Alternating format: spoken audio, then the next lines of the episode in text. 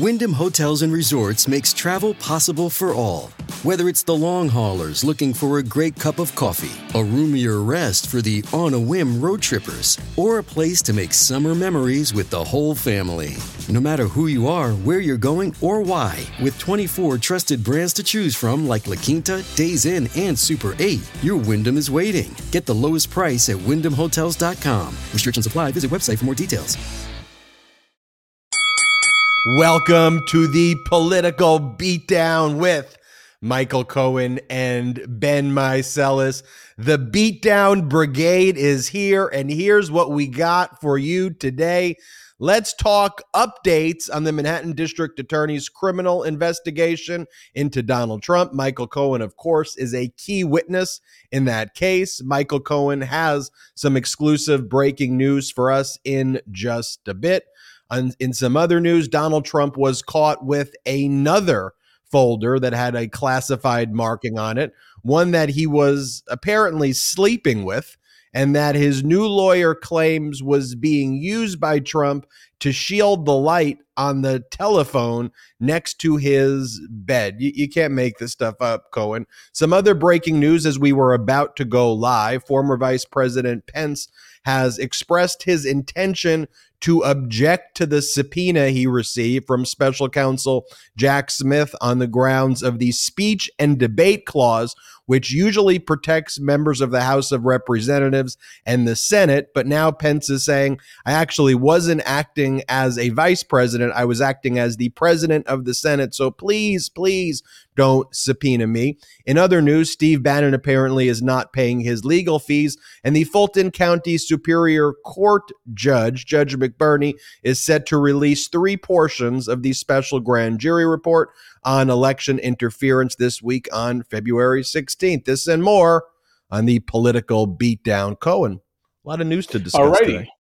There's so much, Ben. It's you know, it's first of all, again, it's always great to have our political beatdown brigade with us as we sit and raw, unfiltered, not your 30, you know, your 13 minute or your 12 minute or your eight minute um, news reporting on whatever the topic is. We try to get into depth because this stuff is not simple. This is not easy stuff where you just simply, you know, have a two second conversation, generally by people who have no requisite knowledge other than the fact that they are in the field. Okay, not every lawyer should be talking about the district attorney. Not every lawyer should be commenting on this guy. What was his name? Timothy Parlatore, the new attorney for Donald Trump that Joe uh, from Morning Joe, Joe Scarborough, called a schlub.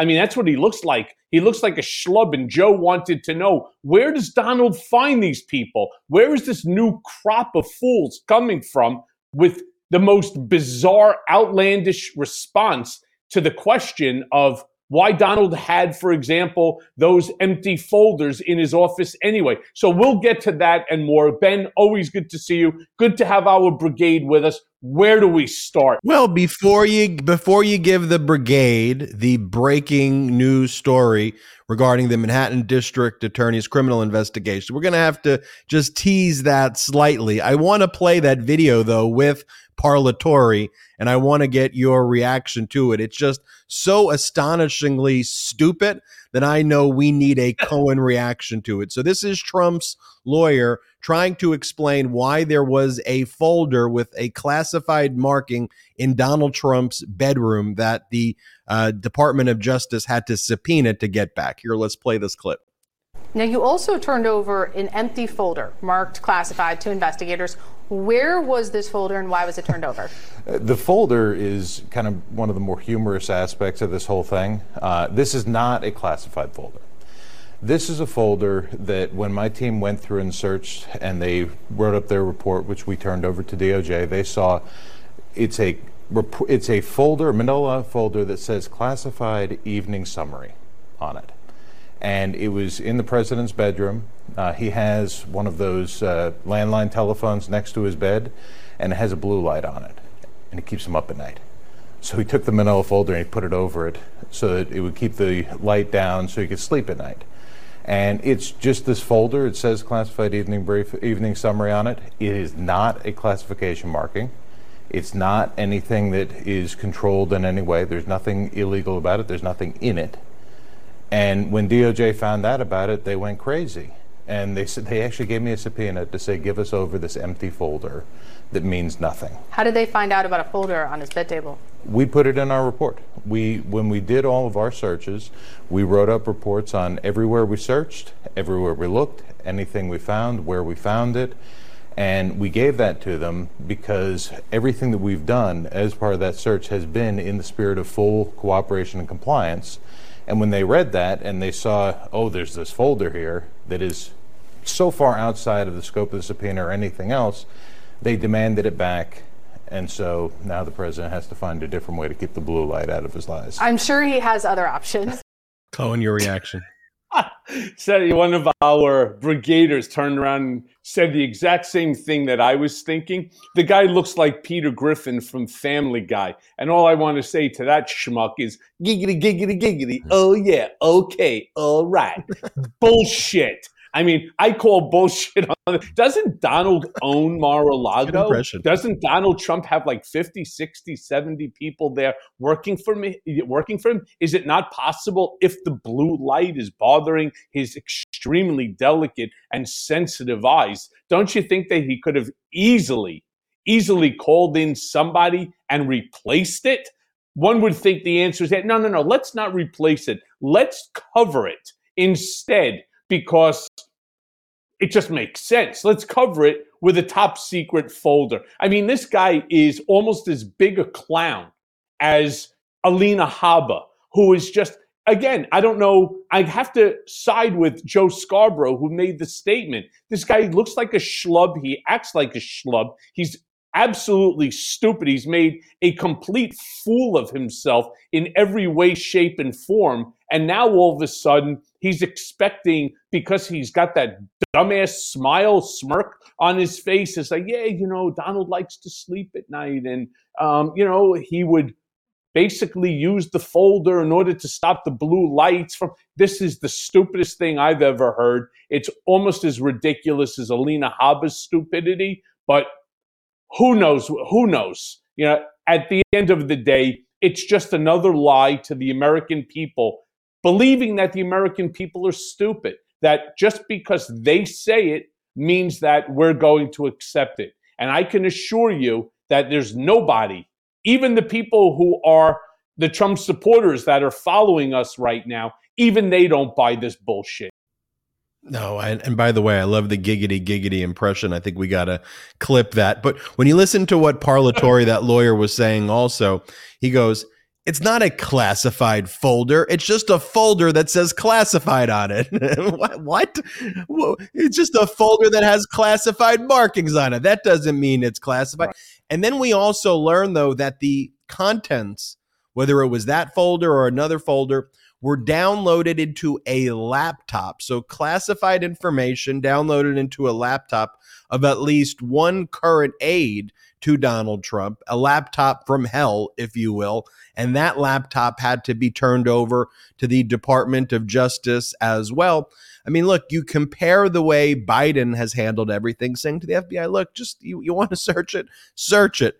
There's a gigantic difference. Even Pence, who we're going to talk about in a bit, he's so scared of his own shadow or the shadow of Donald Trump or Donald Trump posting uh, frightens uh, Pence so much. But, you know, look, Pence handled the documents the right way. And, and that's the difference between cooperation and criminal obstruction. And Trump is on the side of criminal obstruction here. And speaking of which, you got special counsel Jack Smith as well that we learned um, uh, subpoenaed and actually called before the criminal grand jury in uh, Washington, D.C. We learned Evan Corcoran, uh, one of Trump's lawyers, as well as Christina Bobb. And we learned that the Department of Justice, you mentioned Alina Habba, they had questioned Alina Habba. We don't quite know yet if she's spoken before uh, the grand jury uh, yet. But Trump's two lawyers, uh, the key ones who were working on the working on obstructing justice in the uh, stolen document uh, case, Corcoran and Bobb were both dealing with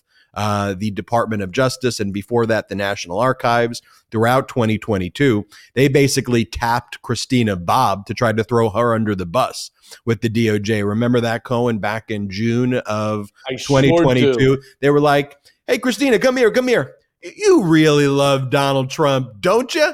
Yes. Would you do anything for him? Well, can you just sign this attestation to the top counterintelligence official of the Department of Justice and just just let him know that you've done a diligent search and that all the documents have been returned? Well, I'm not sure if I should do that.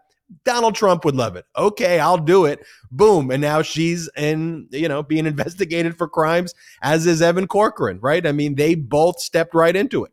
Yeah, if I'm not mistaken, I think it was Boris Epshteyn uh, who, truthfully, was not somebody that Donald even cared for during the campaign. Somehow or another, you know, he's remained in Donald's orbit simply because he was smart enough to stay to the left of Donald's wrath long enough to be one of the few people that have remained altogether. It's almost, you know, like he's re he's remained there not because of the quality of what he's providing, but simply because everybody else has been killed around him. I mean, it's it's really amazing. And then you got now Jason Miller coming back to the alleged campaign.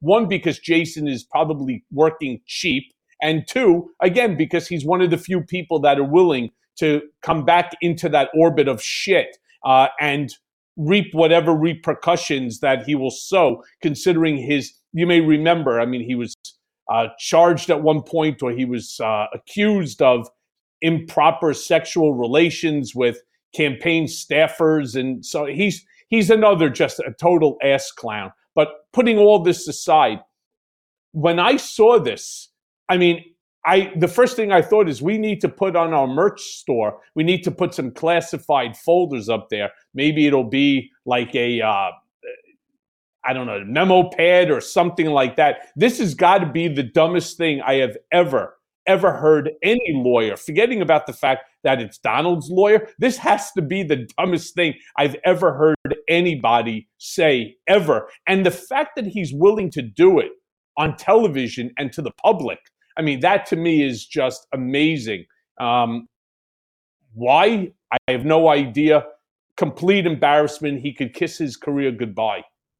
Yeah, I mean, just in the in the nick of an eye, right there, in the blink of an eye, just boom, there goes there goes his career. Cohen, I want to get some updates as much as you can tell us. I mean, look, you are the key witness in the Manhattan District Attorney's criminal investigation into Donald Trump, so being that is both an incredible opportunity for our listeners and viewers to have you co-host this show um, but also it does come with limitations obviously and having to respect the process which you've done every step of the way.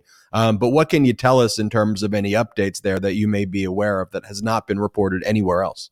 So, you know, everybody's heard there's obviously a lot of back and forth that's going on between the district attorney's office and Mark Pomerantz, who recently put out this book, The People versus Donald Trump. It's fascinating that there are really two schools of thought here. The first school of thought is why would Pomerantz do such a thing? There's an ongoing investigation. He shouldn't have put out a book. And then, of course, there's the second school, which is um, it's all about transparency. He believed, um, and rightfully wrong or wrongly, that the investigation was over in the fact that both he and Carey Dunne resigned because Alvin Bragg took the position that you know there's nothing going on here, refused to take their position, which is that we need to immediately indict. Well, um, whatever camp that you're in, truth be told, I think it's irrelevant. Most of what Mark writes about in his book, anyway, is information that has been made public over the course of the past two, two and a half years, really since this investigation started, or even longer than that, over three years. Remember that the very first time that I met with the district attorney's office, I was still in Otisville. Um, the first three times they came, they came to visit me while I was there. So this investigation has been ongoing for quite some time. I do believe, and here comes the big announcement. Uh, I am going back. I'm going back to meet with prosecutors, and it's already been put out there by whom, why, I don't know why it becomes such a big deal, but I will be going back for the 16th time to meet with the new team at the Alvin Bragg District Attorney's Office um, on Thursday.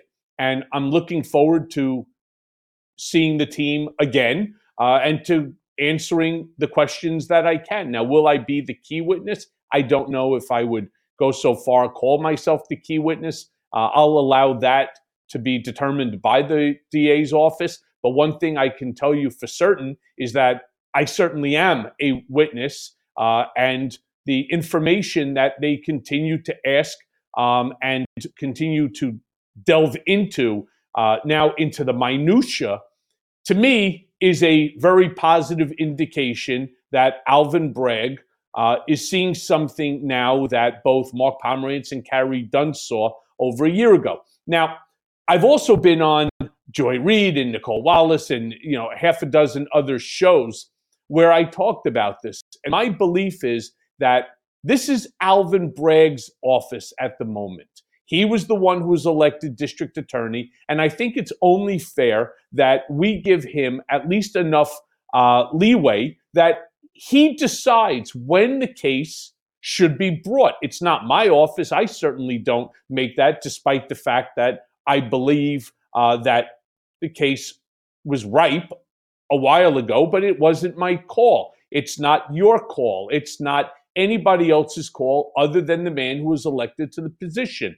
And at this point in time, I think he is getting there. Um, you know, everybody's been using, as I said the last time uh, on the show, that everyone's using all of these metaphors dealing with transportation, especially aviation, in that it just wasn't ready for takeoff. Well, like I said before, and I'm going to stand by that statement, I think that we are on the tarmac, we are taxing out to the runway. And at the end of the day, I know what I care about. I know, Ben, what you care about. And I know what our political beatdown brigaders all care about is that we all end up at the destination that we're expecting. And I believe that that destination is indictment, prosecution, and a conviction.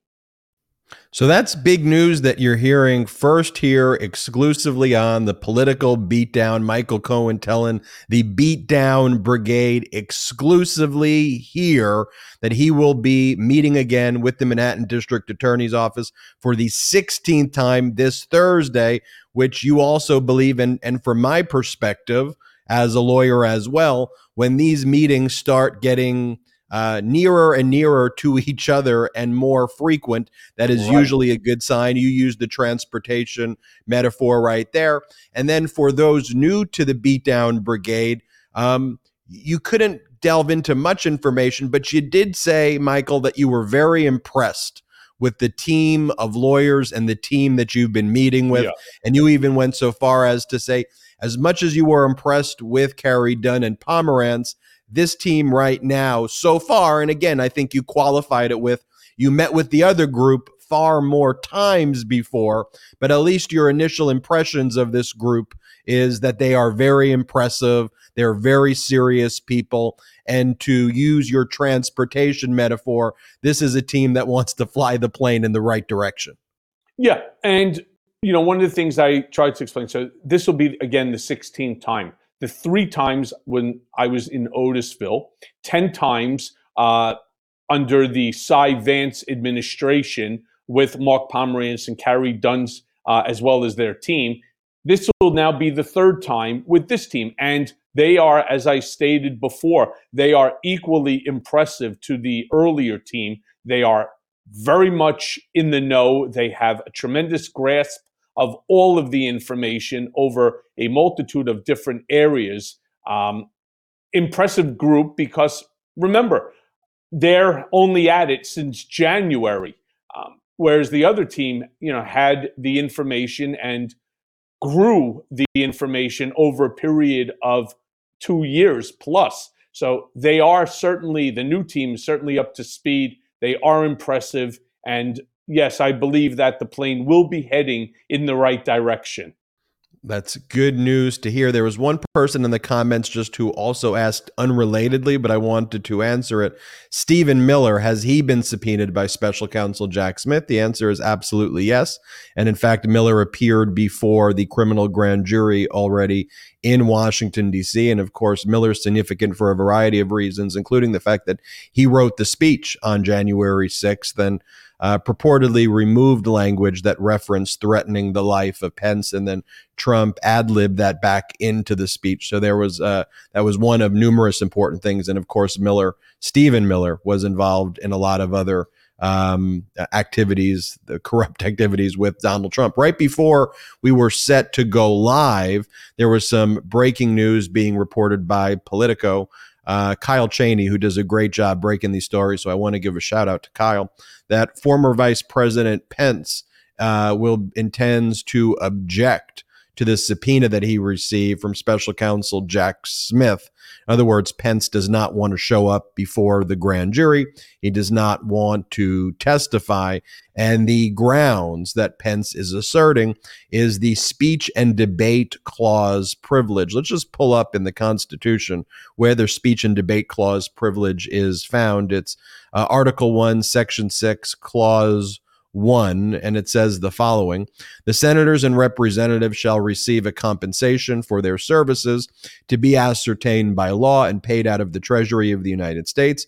They shall, in all cases except treason, felony, and breach of the peace, be privileged from arrest during their attendance at the session of their respective houses and in going to and returning from the same, and for any speech or debate in either house, they shall not be questioned in any other place. And what that has been interpreted to mean is any legitimate legislative activity, not just speeches that take place in the House of Representatives. So you may recall, for example, Lindsey Graham asserted the speech and debate clause privilege to try to avoid testifying uh, before the Fulton County grand jury. He ultimately lost that, where his activities outside of the House, outside of the Senate, and that were not viewed as legitimate legislative activities, threatening, exhorting uh, people to change the vote count in favor of Trump. In other words, encouraging people to commit crimes is not covered here.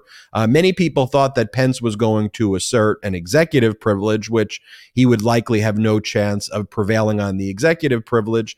Um, one, because the executive privilege is held by uh, the current administration, not the former uh, administration. Also, if there's a compelling need by the Department of Justice, which is the executive branch, that can override the executive privilege. And the Department of Justice has been successful in compelling the testimony over Trump's assertion of the executive privilege for people like Marc Short.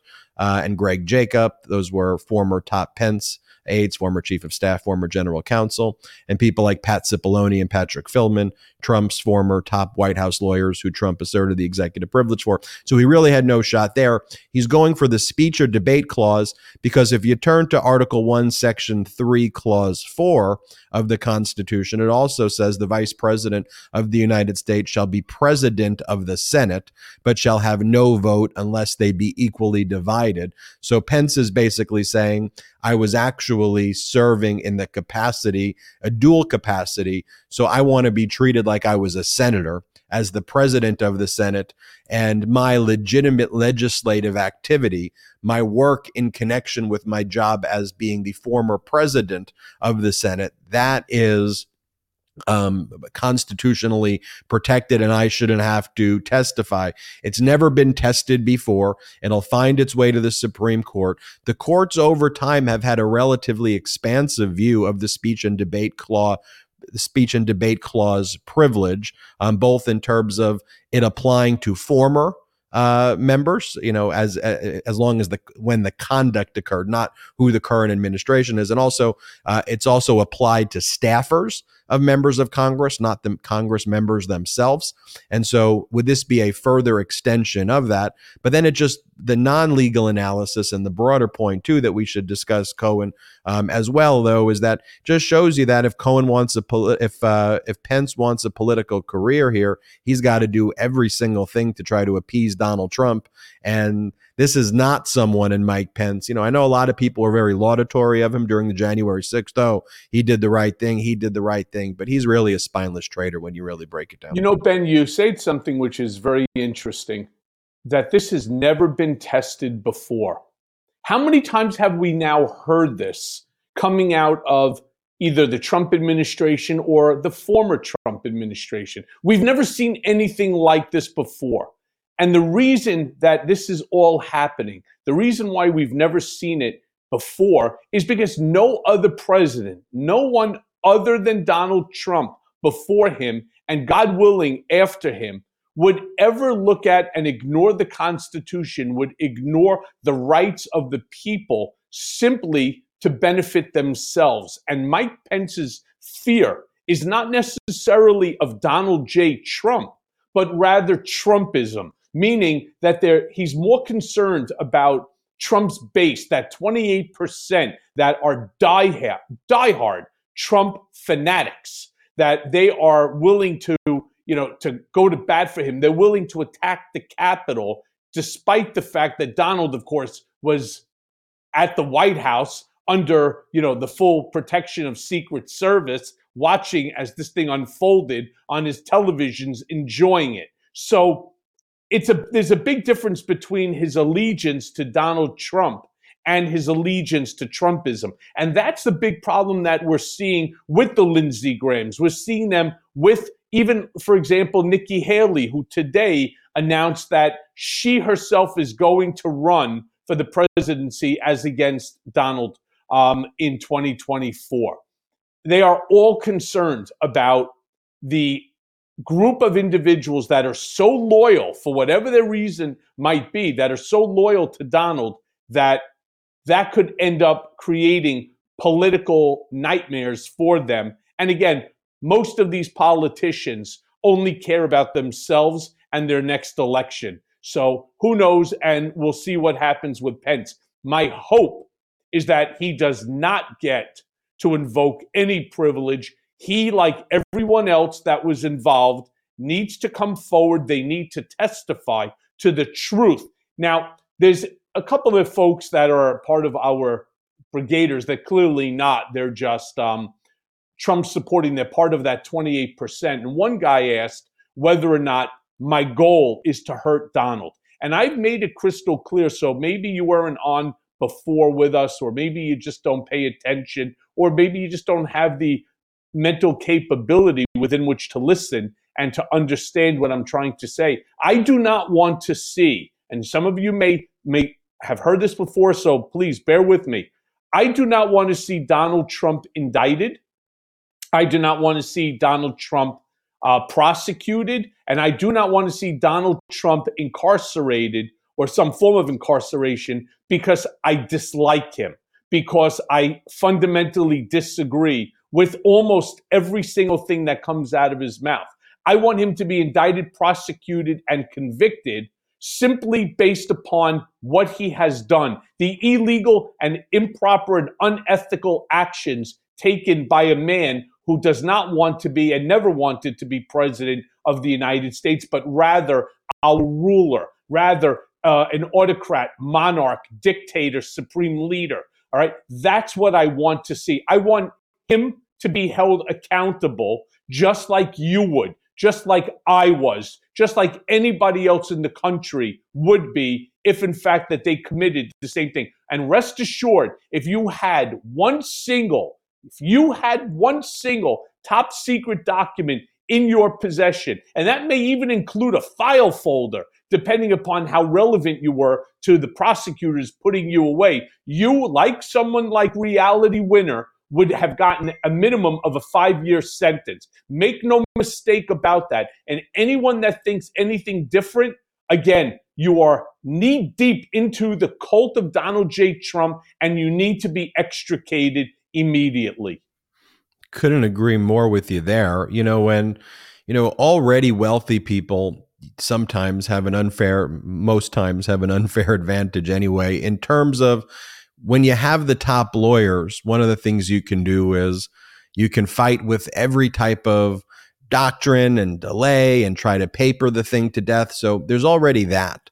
But when you're a former president, you're given a whole toolkit of different types of objections that you can make, though, that no other citizen can make.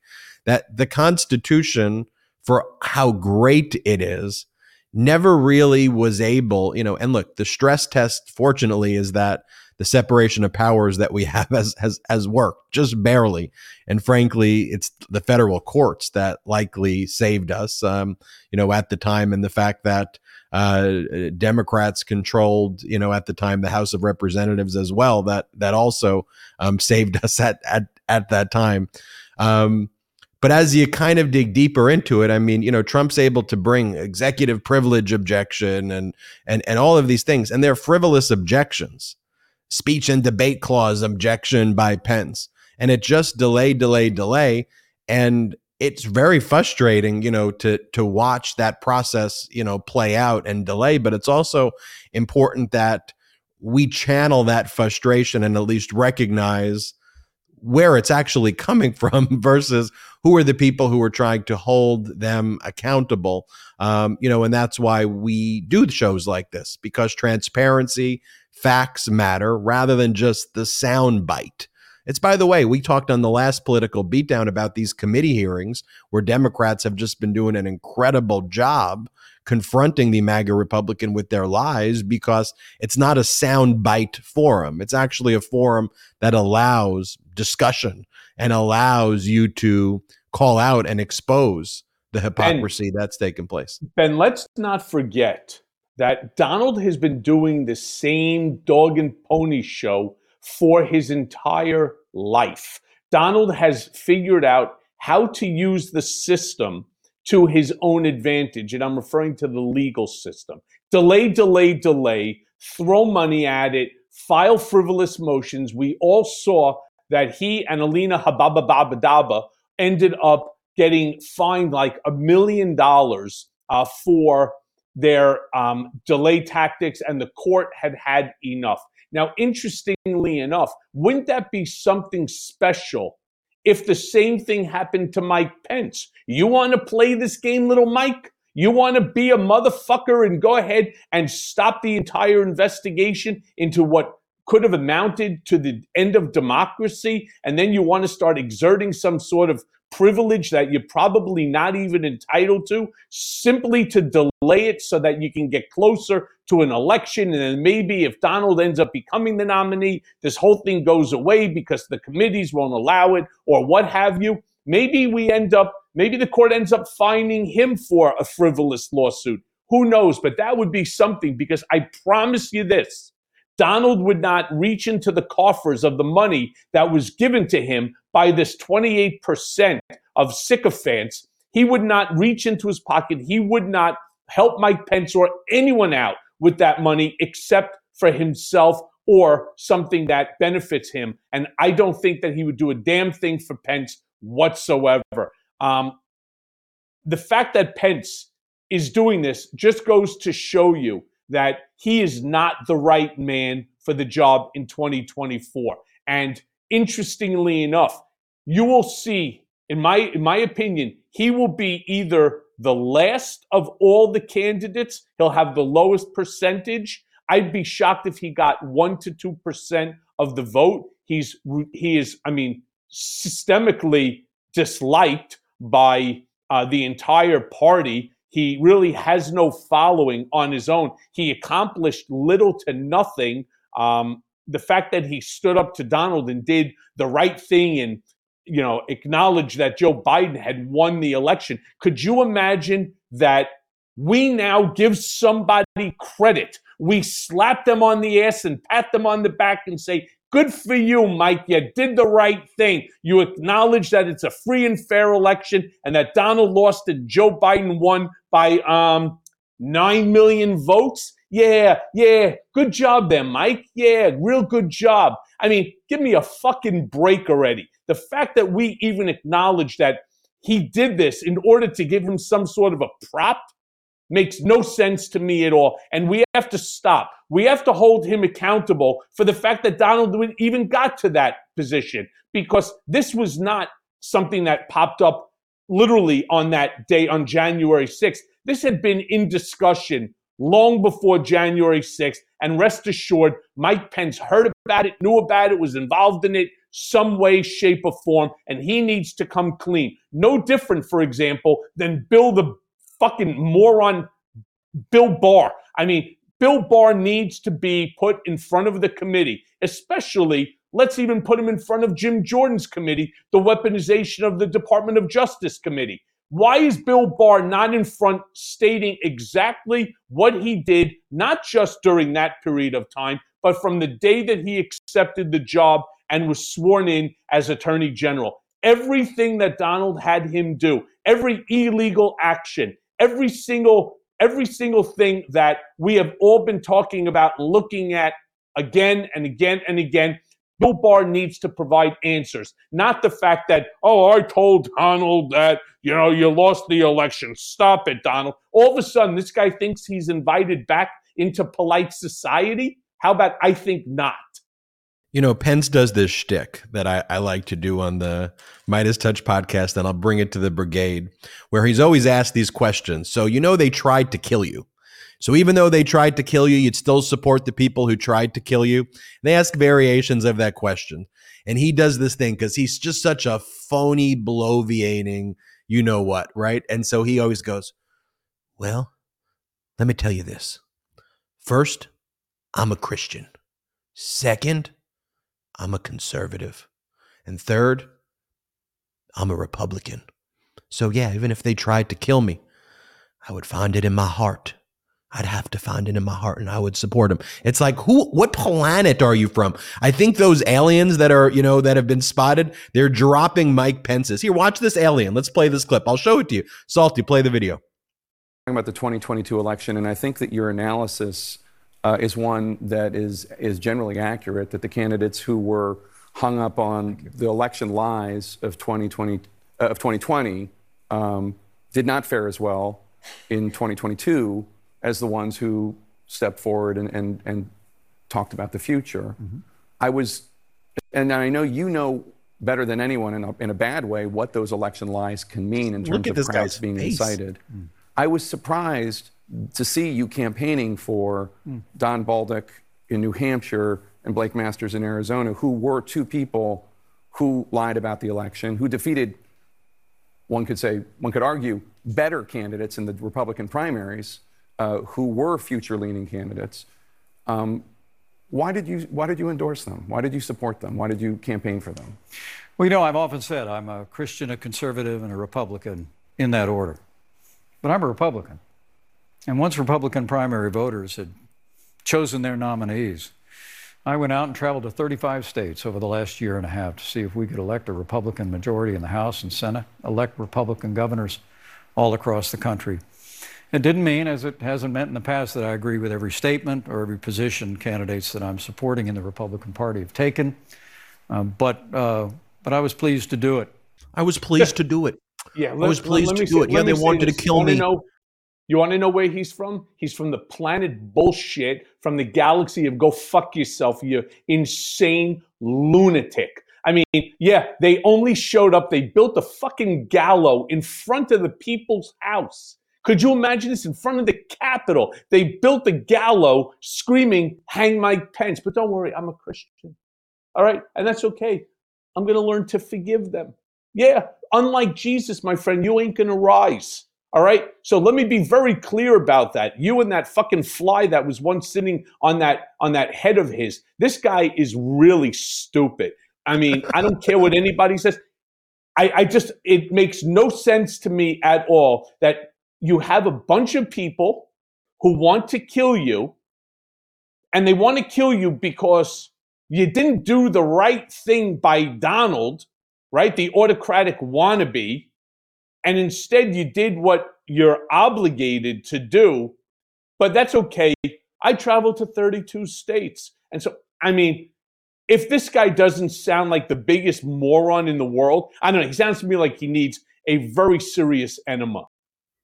I think he may. Well, I, I, won't even go there. All right. So also Bannon apparently is not paying his legal fees at all. His, it, it, you know, a story leaked also to the Politico um, and to the Daily Beast as well, basically saying that he's not paying his fees.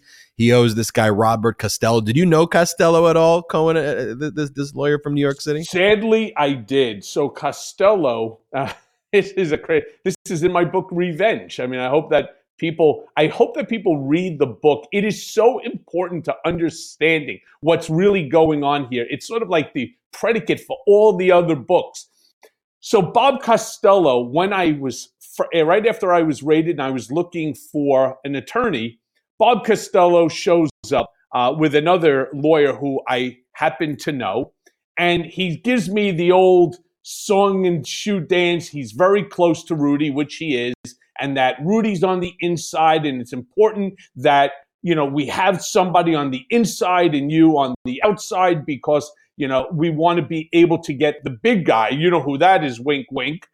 So we, we can end up then having all the messages run up the chain and so on and so forth. He is the most disingenuous lawyer. He's not even considered a respectable lawyer. He's just a Rudy Giuliani, or as we like to call him, a mea culpa He's the Ricoludi drunken Giuliani lawyer that ended up literally, and he did the same thing. To, he made phone calls. He was sending text messages saying things like, You have friends in high places. You know what you need to say, blah, blah, blah. You know, Rudy spoke to, I just got off the phone with Rudy. He spoke to the big guy, etc. I mean, the things that were going on here, you would think that this is more dealing with the Gambino crime family than you would talking about, um, you know, the president of the United States of America. And I guess that's why Mark Pomerantz referred to Trump as, you know, similar to John Gotti.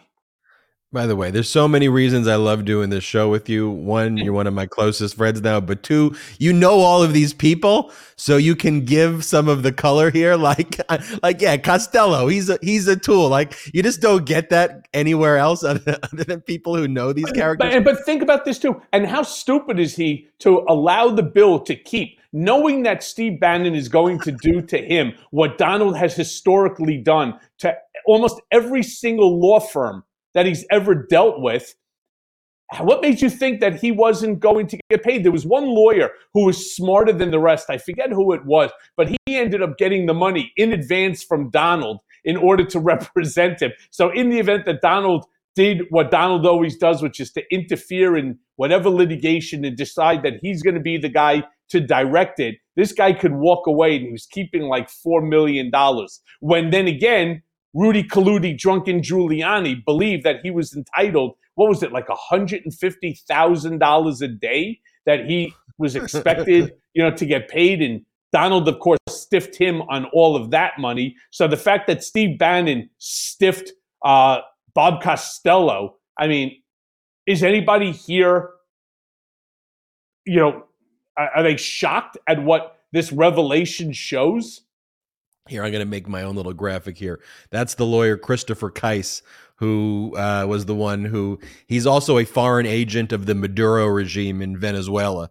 But he was smart. he is. He, he he filled out a foreign foreign whatever form, and he advises them. So so so for all of the MAGA, oh Chinese this and and Venezuela and that, the the lawyer who you mentioned uh, was is a foreign agent for Venezuela. That's who's representing Trump, but he got the three million upfront from the Save America grifting organization that Trump runs, um, and then Bannon for not paying the legal fees of people like Costello. Bannon's bankrolled by a Chinese billionaire. You know, Bannon gives the speeches reading Tom Fitton's plan about how we're going to declare victory even if we lose in the 2020 election. There's that audio recording of Bannon at a meeting by the Chinese businessman billionaire who bankrolls Bannon, where Bannon says, here's how we're going to overthrow democracy. And of course, Donald Trump pays more money in taxes to the Chinese government by far than he's ever paid to the United States government, has secret Chinese bank accounts.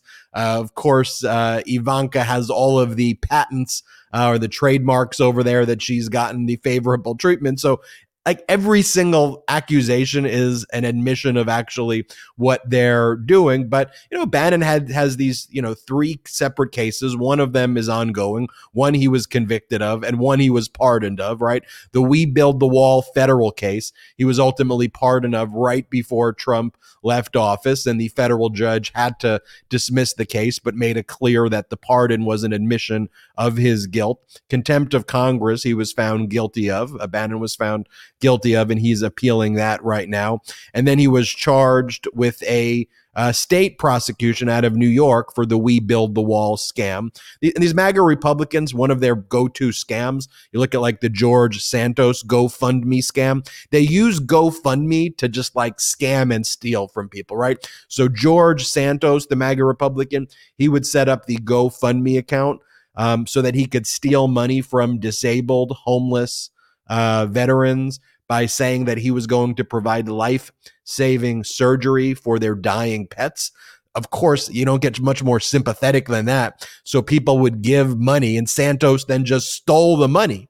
Like this is known to the the, the MAGA House Republicans, and they're like, let's put this guy on the Small Business Committee. Um, and then Bannon's GoFundMe scam is the We Build the Wall scam. I thought Mexico was supposed to pay for the wall, but apparently not. They created a GoFundMe scam where they took all this money from donors and then Bannon was actually arrested by the feds on the Chinese billionaire's yacht he was pardoned for that by Trump, and then he's being charged for the same. Well, uh, where else, Ben, would you want to get picked up, right? I mean, if you're going to get picked up somewhere, you know, why not on a Chinese billionaire's yacht? You know, the funny thing though is that it's it's amazing. Um, Steve Bannon is actually quite wealthy in his own right. He didn't yep. need this Chinese billionaire in order to um, bankroll his life. Steve Bannon's actually quite successful. He's like an executive producer on um, was a major television show. I forget which one it was.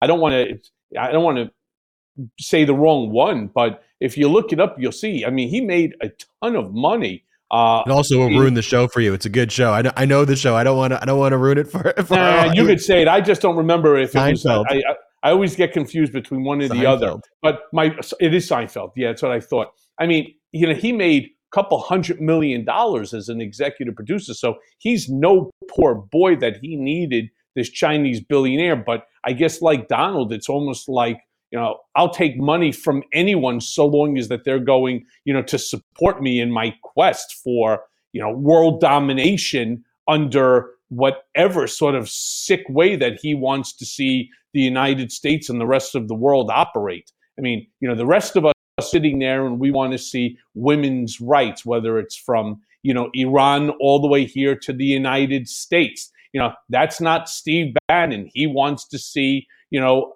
the country, you know, revert into what it was 50, 60 plus years ago um, you know, where women didn't have the rights uh, that they have today. And there's just something seriously wrong with him and that whole crew of people that just surround themselves. But then again, that's what Donald Trump brings out. And I want to be very clear because a couple of folks, you know, again, you know, they're the haters on the group as we do this political beatdown and trying to inform our you know, brigade in terms of things that we're going to need to do to ensure 2024 things that they don't want to understand. Yeah, you could attack me all you want. I'm no hero. I never said that I was a hero. That you, there, I have no sympathy for this guy. He was part of the issue. I want to be very clear about something. First and foremost, if you read my book, you would understand. I pled guilty to seven out of eight charges that I had nothing to do with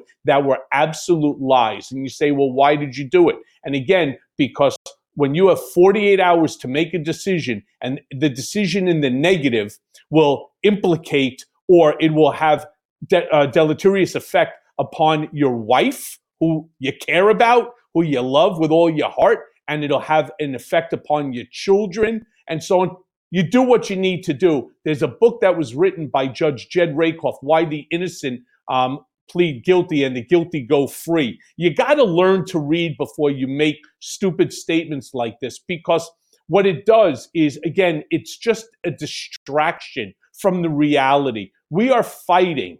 All of us here today are fighting for what? We're fighting for American democracy. We're fighting for the rights to go forward in the future, not backwards. We don't want, like what this guy does, is just to go backwards. We want to go forward. We want to expand people's rights.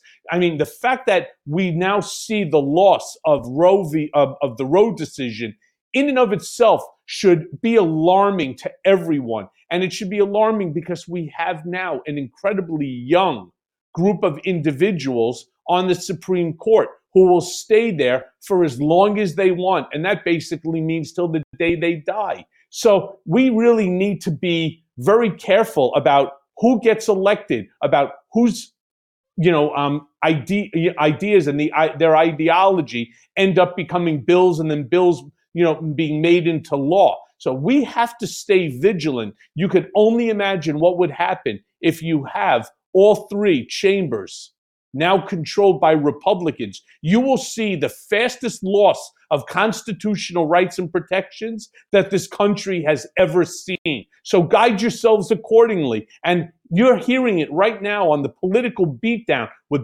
Bagel Ben and Michael Cohen. You're hearing my warning to you exactly what's going to happen if, in fact, we allow these individuals to take control over our government. And that's why I keep imploring everybody make sure that you tell your friends about the political beatdown. Make sure you tell them about MeidasTouch, about Mea Culpa. Make sure that they read the important books, not the salacious shit that everybody wants to hear. Oh, like what the Southern District of New York did. You know, one of the things that happened not too uh, too many days ago, you may have seen it, Ben, and I hope that our brigaders saw it as well. Jamie Raskin appeared before the committee on the weaponization of the DOJ, and he gave a uh, impassioned speech about how how bad right now things are, and if in fact that this group, this committee, is going to be bipartisan and actually effectuate some positive change in terms of how we, the people, see the Department of Justice and the improper behavior that was taken the very first case that we have to look at is the case of Michael Cohen. When the United States of America, when the government, the DOJ, Bill Barr, Donald Trump, etc., when they had me unconstitutionally remanded because I refused to waive my First Amendment constitutional right. Now, if there are other issues that need to be explored, investigated, so be it. I don't care if they're Republicans, if they're Democrats, independents, it's irrelevant to me. We all need to have faith in our Department of Justice. Otherwise, once again, what, what do you think is going to happen to our democracy? And that's why, again, folks, please listen, listen to when Ben and I speak, listen to the from the various different podcasts and uh, appearances that we make. It is so important that we all band together like a brigade and we ensure that American democracy is not messed with. Let's play that clip that Cohen referenced from Jamie Raskin the other day. Play the clip. In The case of Michael Cohen, the president's former lawyer and confidant for many years. In August 2018, he pleaded guilty to campaign finance violations over large hush money payments he arranged before the 2016 election to keep porn star Stormy Daniels and Karen McDougal from talking about sexual affairs they had with Donald Trump. You guys remember this one? Well, after Barr became Attorney General in February of 2019, he worked to kill further investigations related to those payoffs and suggested that Mr. Cohen's conviction on campaign finance charges itself be reversed, even though six months had already passed since Cohen had entered a guilty plea. Amazingly, after Cohen was imprisoned for a year and then being transferred out of prison to home confinement during COVID 19, Barr and the DOJ intervened to block his transfer because Cohen would not immediately accept as a condition of his ankle bracelet home confinement not to engage in First Amendment activities, specifically writing and publishing a book about Donald Trump or saying anything in public on TV or in the social media about Donald Trump.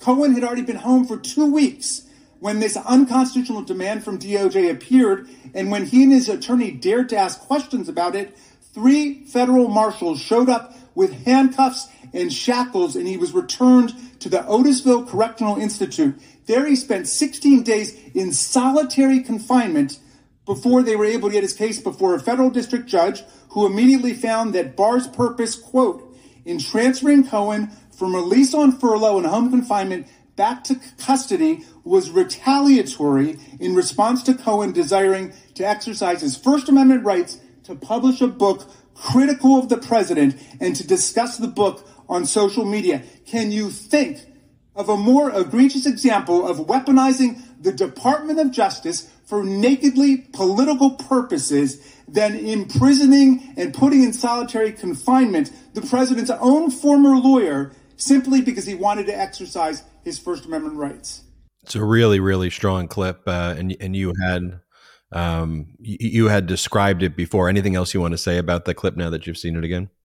No, just that at some point today, just everybody please um, say a prayer for Jamie. Uh, as I'm sure you all saw, that's the bandana. Um, just say a prayer for him. He's a very good man. And I could not thank him enough for making that statement on my behalf. It is something I have been yelling from the rooftops for God knows how long. It is something that I sued the United States government that is now on appeal for the exact same cause. It is something that I had sued my former uh, accountant for, you know, his screwing up of my taxes, which gave, you know, it's not even a screw up. It was a, it was a misstatement. It was an error, just like a hundred million other Americans have had over the course. I am a first time of it. Look, again, it's all in the book Revenge. I implore people to read it so that you understand exactly what happens when an autocratic wannabe ends up in the White House. Now, the thing that I always say is that when Donald Trump was first deciding to run, it's not the same Donald Trump. What happened is that the power, it didn't just go to his head, it went to his soul, where he really truly believes that he is bigger, better, more important, and more significant than everybody else in the entire country. That includes his wife, children, everybody. All right. Donald Trump, when he became president of the United States, became the absolute worst version of himself imaginable and saw himself as an autocrat or an autocratic wannabe, wants to be Putin, wants to be a Kim Jong un, wants to be Mohammed bin Salman, anyone who has that autocratic power, that's who Donald Trump wanted to emulate. And that's the danger that we all need to ensure never, ever, ever happens again. As President Obama says, it's not that the presidency changes you so much as it brings out the qualities that you've already possessed into a far clearer focus and it accentuates and exaggerates those qualities. So if those qualities are really good, accentuates that if those qualities are really bad, it shows that as well. And finally, I want to talk about the Fulton County Superior Court Judge Robert McBurney, who made an order yesterday on Monday saying that he would release three portions of the special grand jury report, the special grand jury that's been impaneled since 2022 to investigate uh, criminal election interference in Georgia. The special grand jury voted that they wanted their report released. The language in the applicable Georgia statute says that the judge shall, not may, shall, if the recommendation is made. But there were some counterbalancing factors, though, that also needed to be weighed, which is that Fani Willis, the Fulton County District Attorney, said that indictments are imminent. Um, and that there's a due process concern for individuals who are mentioned in the report if their names are publicized before indictments. So, in other words, it's actually the district attorney who requested this so that people who are ultimately prosecuted will not be able to argue later that their conviction should be overturned because they were prejudiced by the pre indictment publicity and that prejudiced the jury pool and the community and all of that. And so it's not that the remaining portions are never going to come out, they will come out after indictment after the criminal discovery process. Then the public will get the full report. And obviously, in the indictment, we will know what uh, the charges are because indictments will ultimately be made public. Those are public court records. So the three portions that are going to be uh, released include the introduction and conclusion, as well as section eight of the report, where the special grand jury discusses uh, its concerns that some witnesses may have lied under oath during their testimony to the grand jury because specific names aren't mentioned in that section. Um, one of the parts of the order that I found particularly relevant as well, when Judge McBurney is talking about the due process concerns of certain individuals, um, he also mentions this is particularly true as well if the grand jury's final report includes recommendations involving individuals who never appeared before the grand jury and so had no opportunity, limited or not, to be heard. And if you think about it, who could that possibly be referring to? Because uh, Fani Willis called a lot of people before that grand jury. But when I think of an individual who is uh, could be the subject of a recommendation for indictments who never appeared before the grand jury and so didn't have the opportunity limited or not to be heard i mean i I, I think that's speaking of Donald Trump right there. I, I could be wrong, but it seems obvious that that's who that's where my mind immediately went. And then one thing that Judge McBurney said at the end of his order, though, was basically the district attorney's office, please provide updates because I'm basically doing this because you say you said indictments are imminent. So like let's let's Judge McBurney didn't say this, but the message is like, let's get the show on the road here because I've already delayed this thing for two weeks.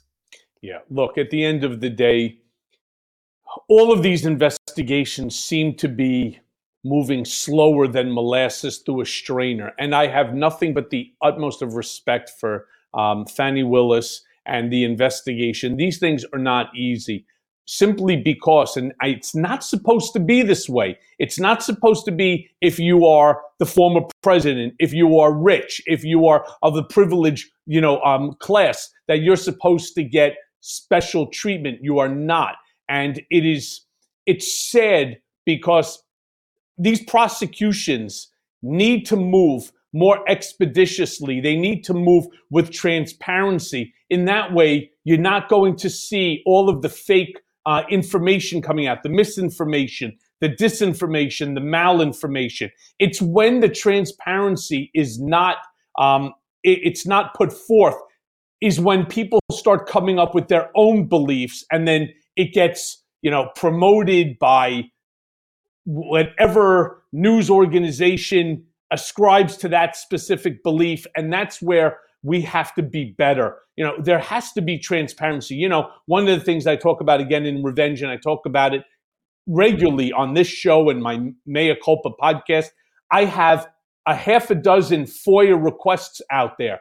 I have yet to receive a single document from FOIA, despite the fact that they are obligated pursuant to a judge's determination to have started providing or processing documents since August 22nd of 2022 not a single document. And yet next week we have another follow up with the judge and I hope the judge really gives it to them. But even if he does so what? No one gives a shit. There's no accountability. We as Americans we as the taxpayers in this country we own those documents. The fact that you have to fight tooth and nail, hire lawyers and so on in order to get information so that I could bring it to you and that we could be transparent as a nation to me is fucking insane. And it drives me batshit crazy. The fact that you have to fight with your own government to get a document in order to prove that there was an entire conspiracy within which to violate your First Amendment constitutional rights, which in essence means let's shred the Constitution. That to me is fucking insane. And I will not stop. I will not rest. And I ask you to stand behind me, stand beside me, stand with me as we continue this fight in order to demand transparency by our government. I mean, I've now asked Damian Williams, Southern District of New York. I have asked the federal government. I have asked even Jim Jordan's uh, committee on the weaponization of DOJ. I have asked everybody everyone to please. I mean, look at some of the people who have now already stood behind me or beside me. Take Hakeem Jeffries, Ted Lieu, Congressman Steve Cohen. You have Senator Dick Durbin, uh, Congresswoman Carolyn Maloney, who unfortunately is no longer there. You know, there's a whole slew of people that want to see these documents because that's the only way we're going to find out who was involved in an unconstitutional remand of a U.S. citizen. And that's to benefit and protect all of us. So stay with us, our political beatdown brigade. We are going to continue to bring you all the information, raw, unfiltered, completely transparent, and 100% truthful and accurate.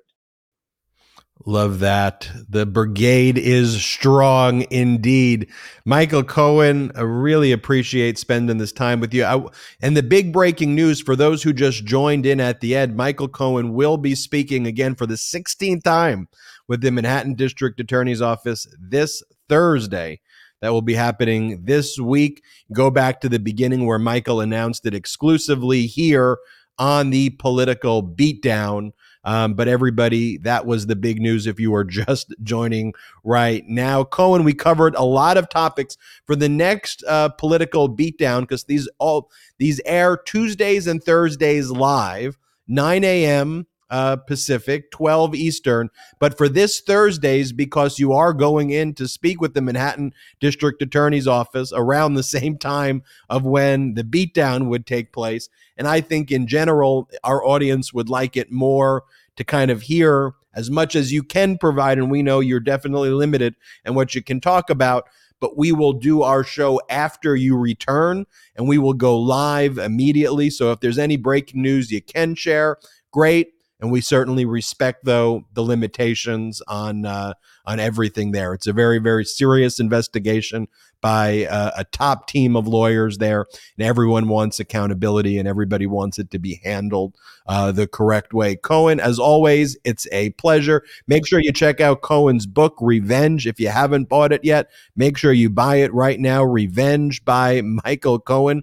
If you really want to see how Trump weaponized the Department of Justice, you know, these bullshit committees on weaponization, though, there's the real weaponization right here that Cohen talks about in this book, uh, Revenge. And the title of it was so prescient. Also, check out store.meidastouch.com for the best pro democracy gear, including the official Mea Culpa podcast shirt. There's the Mar-a-Lardo Correctional Facility shirt right there. Store.meidastouch.com. Go get that. Check out Cohen's other podcast, Mea Culpa. It's great. If you're not subscribed to Mea Culpa, make sure you check that out right now. Go to Mea Culpa wherever you get your audio podcast. It's co-produced by Meidas Touch and Audio Up. They do a good job there. So check that out, Mea Culpa. Also, make sure you subscribe to this YouTube channel. You can check out the Meidas Touch Patreon at patreon.com slash Meidas Touch,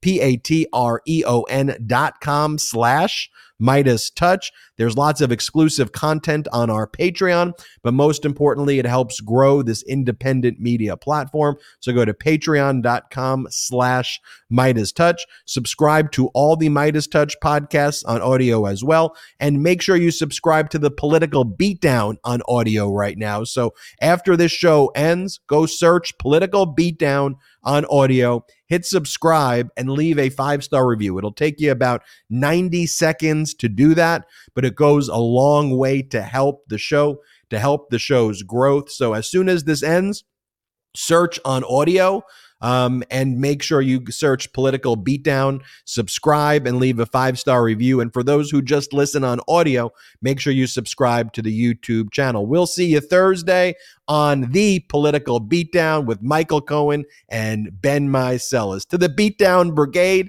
we say thank you and a special shout out to the Meidas Mighty.